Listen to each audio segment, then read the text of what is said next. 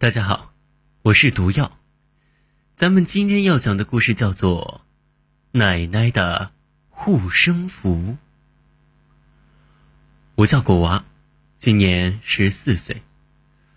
我家门前有一条大河，河岸就住着我家和柱子家。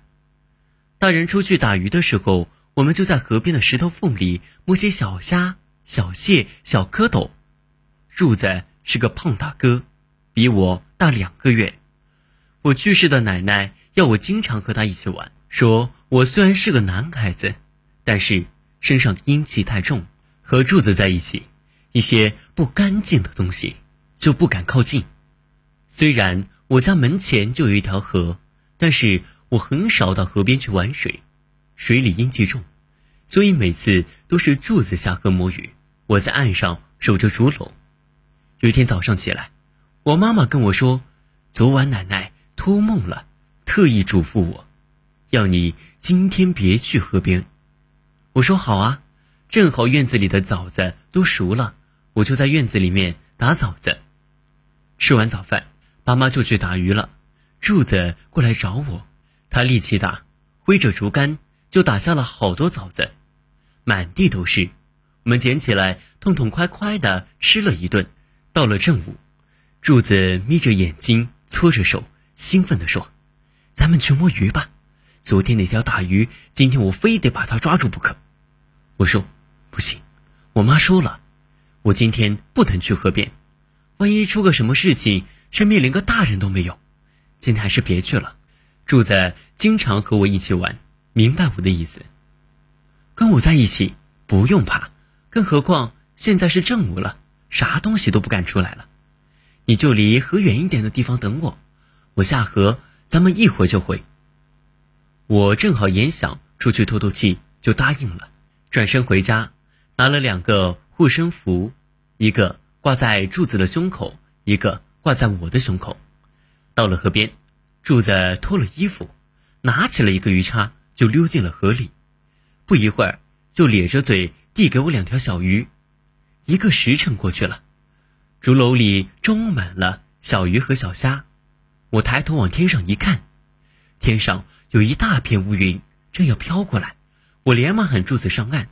只见柱子用一个怪异的姿势站在那里一动不动。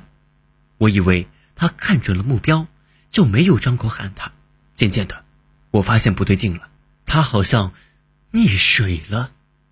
一个头在水上沉沉浮浮的，吓得我急忙大喊他的名字。当我脚踏到河里的时候，我瞬间感到了从来未有过的冰凉。越走向柱子，那种感觉就越刺骨。这样的反常让我想起了妈妈的话，但是此刻我也顾不上那么多了，把柱子就上岸要紧。我接近柱子的时候，发现柱子并不是姿势怪异，而是。有一只手在拉他的腿，他急忙喊道：“你快走，不要过来！快走，不要过来！有不干净的东西在拉我的脚！你快到岸上去，这里危险！”我意识到了问题的重要性，因为我们抓鱼的这块地方都是光秃秃的石头，一根水草都没有，所以我们绝对是碰上了什么不干净的东西了。我低头一看，水里有一团黑色的东西。从柱子那边游过来，看起来像是女人的头发。我想走，已经来不及了，因为它瞬间就缠住了我。由于我站的位置水还比较浅，所以我没有下沉。我和他对抗着，眼看着水就要淹到柱子的脖子了，我一个咕噜就钻到了水里，然后游到了柱子的旁边，用手使劲的扯着他脚上的头发，但是。这头发就像钢丝一样坚硬，我拔出了腰间的匕首，开始用力的割，果然头发都断裂开了。这匕首是爷爷亲自用雪铁打造的，还加了一些血。我爷爷跟我说过，这把匕首什么都可以割得断。眼看越来越多的头发不停的缠了过来，我很慌张，毕竟我只有一把匕首。于是我拉着柱子。使劲的向岸边游去，但是我发现，我们已经被包围了。我们视线所及的地方都是黑乎乎的一片，而且头顶上正好有一片乌云挡住了太阳，我一种不祥的预感。我割头发的速度远不及它蔓延的速度，很快我们就被拖到了河中间。我开始害怕起来，因为家里人不让我下水，所以我根本就不会游泳。如果等会有逃跑的机会，那我肯定是会拖累柱子的，这就会导致我们两个人都逃不出去。我渐渐的感到呼吸困难，就见柱子憋着气想要拉我游出去，但是施展不开手脚。我们被头发紧紧的包围住了。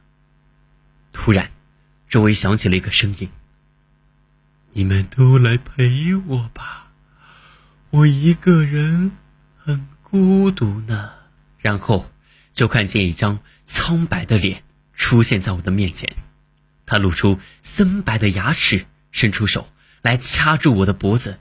就当我快窒息的时候，我看到我胸口的护身符飘了起来。我的视线开始变得模糊，周围全是黑漆漆的一片，我也失去了知觉。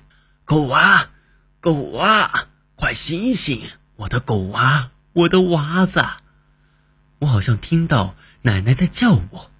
我睁开眼，喊了一声：“奶奶。”就见房间里面亮堂堂的，像是我的房间。爸爸妈妈都在哭，只是奶奶不在了。妈妈红着眼眶抱住了我，爸爸扭过头去，我看到他揉了一下脸。我听见奶奶在叫我了，我不是在水里吗？怎么回家了？妈妈看着我的眼睛说：“孩子，是你奶奶给的护身符救了你们，等你们好些了，去给奶奶烧香磕头。”从我妈妈的口中得知，当乌云飘过来的时候。他们的渔船也回来了，就把在河里挣扎的我们给救了。因为妈妈总觉得心里不安，就提前一个小时回来，发现河里有一具女尸在作祟。这具女尸是前一天在河里洗衣服失足淹死的，旁人也没有发现尸体，这尸体就顺着河水游到了下游，缠上了我们。这算得上是淹死鬼。我听奶奶讲过，淹死的人都死不瞑目，总想找人陪他们一起。我爸和柱子的爸爸一起把这具女尸捞了上来。现在，这具尸体已经被他的家人给拖回去了。我爸爸还交代，他的家人一定要给他做一场法事，以安慰他的灵魂，这样后代才能过上安稳的日子。这一天晚上，我梦见了奶奶慈祥的笑容。离我远远的，梦中的奶奶永远都是这个样子。她不接近我，虽然我真的很想抱抱她，但我知道她不接近我是为了我好。后来我和柱子都极少去河边了。好了，今天的故事到这里就结束了。如果想收听更多有声故事，请关注喜马拉雅账号、微信公众平台“有声的毒药”。